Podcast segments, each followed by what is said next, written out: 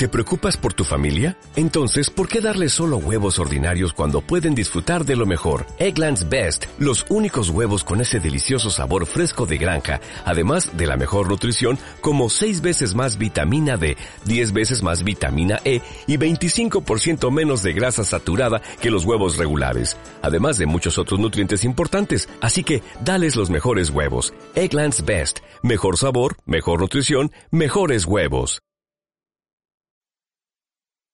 Más información regional en Recorriendo Cundinamarca. Desde el municipio de La Mesa, el periodista Reco, Miguel Ángel Rico, dialoga con el mayor Sergio Murcia. Él es el comandante del Distrito de Policía número 3 acerca de la celebración del 20 de julio cumplida en el territorio departamental. Este es un informe del municipio La Mesa, capital de la región del Tequendama. Para Recorriendo Cundinamarca, saludo cordial a todos nuestros amigos, colegas y a todos los municipios que a esta hora nos escuchan en Recorriendo Cundinamarca. Saludo cordial a todos nuestros amigos de los 99.5 del EPM, mi gente radio. En esta oportunidad tenemos al mayor de la Policía Nacional, comandante del Distrito 3, mayor Sergio Andrés Murcia, en los micrófonos de mi gente radio, comandante del Distrito 3, en el departamento de Cundinamarca. ¿Qué resumen le puede dar a nuestra comunidad respecto a esta celebración que se hizo alusivo al 20 de julio, una celebración atípica, mi mayor?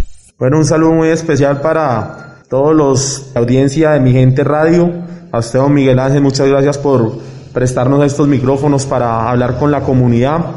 Sí, informarle que el 20 de julio fue un día atípico en el 2020, 2020, diría yo, donde nos tocó celebrar esta fecha tan importante para el patriotismo colombiano de una forma virtual. Se hicieron algunos eventos, la izada del pabellón nacional, unas ofrendas florales en casi todos los municipios de la región de Tequendama, acompañado por las autoridades administrativas, los señores alcaldes, los señores secretarios de gobierno, todas las autoridades que conforman los gabinetes, pero se hizo con los protocolos de bioseguridad, manteniendo el distanciamiento social, pero sin dejar pasar desapercibido esta actividad eh, pues realmente atípico como lo manifiesta, manifiesta usted, don Miguel Ángel.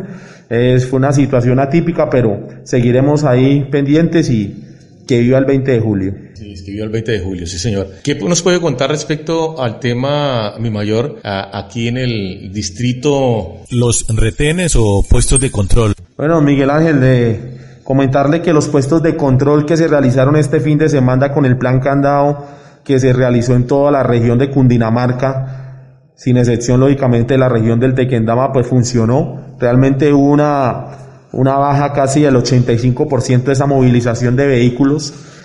Y pues eh, felicitar a todas las personas que han hecho caso a, a esas medidas de control y de prevención, porque si bien es cierto se movieron vehículos, hubo gente que entró desde el miércoles, desde el martes, desde el jueves, para evitar los controles pero invitar a estas personas que no lo hicieron, pues que, que, se concienticen que es una situación por la salud de todos los ciudadanos en todo el territorio nacional y, y, felicitar pues a todas las personas en su comportamiento y en todas las actividades que se realizaron porque realmente fue un fin de semana muy tranquilo. Sin embargo, pues ya lo hablaremos ahorita, que creo que es otra de las preguntas del tema operativo y todo lo que pasó ahí durante el fin de semana, porque sí se presentaron algunas riñas, tocó hacer eh, cierres de establecimientos o suspensión temporal de la actividad económica de algunos establecimientos comerciales por estar evadiendo las medidas de salud.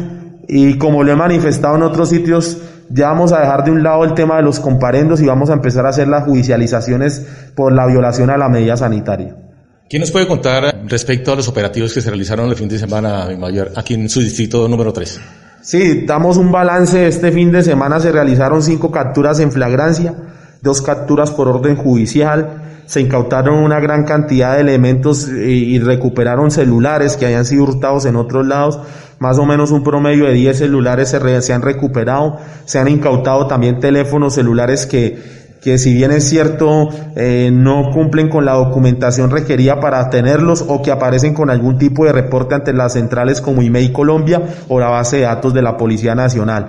Dentro de estas capturas que se realizaron este fin de semana hay que destacar dos casos, un caso pues un poco lamentable, donde una niña menor de edad es, es, es accesada, es abusada por un ciudadano, por, si se puede llamar así, una persona que no tiene escrúpulos y que pues causa unas lesiones, un abuso a una niña menor de edad, pero pues gracias a la oportuna reacción del cuadrante, de esta jurisdicción de Anapoima logramos la captura de este sujeto y en este momento está en proceso de judicialización. Sigue el proceso, está, está con medida de aseguramiento de acuerdo a lo determinado, determinado por el fiscal y los jueces, pero sigue ahí bajo este, este proceso. Está aquí recluido en, en las salas de, de, de acá de la mesa y lo tenemos ahí bajo esa custodia. De igual forma, eh, invitar en este caso a la ciudadanía de que hagan cumplan las normas. Este caso se, se, se, se presenta es porque eh, hay una ingesta de vías embriagantes en un barrio un poco complicado de esta jurisdicción, eh, hasta altas horas de la noche están ingiriendo bebidas embriagantes, en un descuido, una situación un poco vulnerable, pues llega este sujeto y, y comete este hecho tan lamentable para la comunidad de Anapoima y de la región del Tequendama.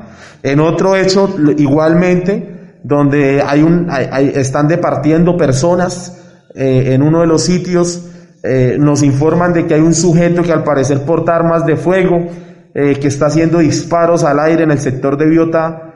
Inmediatamente las patrullas del cuadrante reaccionan con las medidas de seguridad, y logran la captura de una persona en flagrancia portando un arma de fuego tipo revólver con cinco cartuchos para el mismo, el cual también fue judicializado y en este momento pues se encuentra en ese proceso también de judicialización. Entonces, mire que una cosa, ese desorden social, don Miguel Ángel y toda la audiencia, es la que causa también la comisión de delitos.